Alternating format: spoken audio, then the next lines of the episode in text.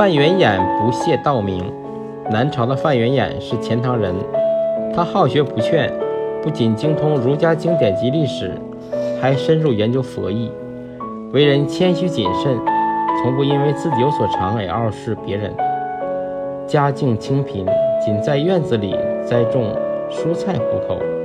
有一天，刚准备出门，恰巧看到有人偷窃他家的白菜，他急忙退避。母亲问他这是干什么，他把所见情况一一地说了。母亲问他偷菜的是谁，元衍说：“刚才所以要退避，就是担心小偷见人后内心羞愧。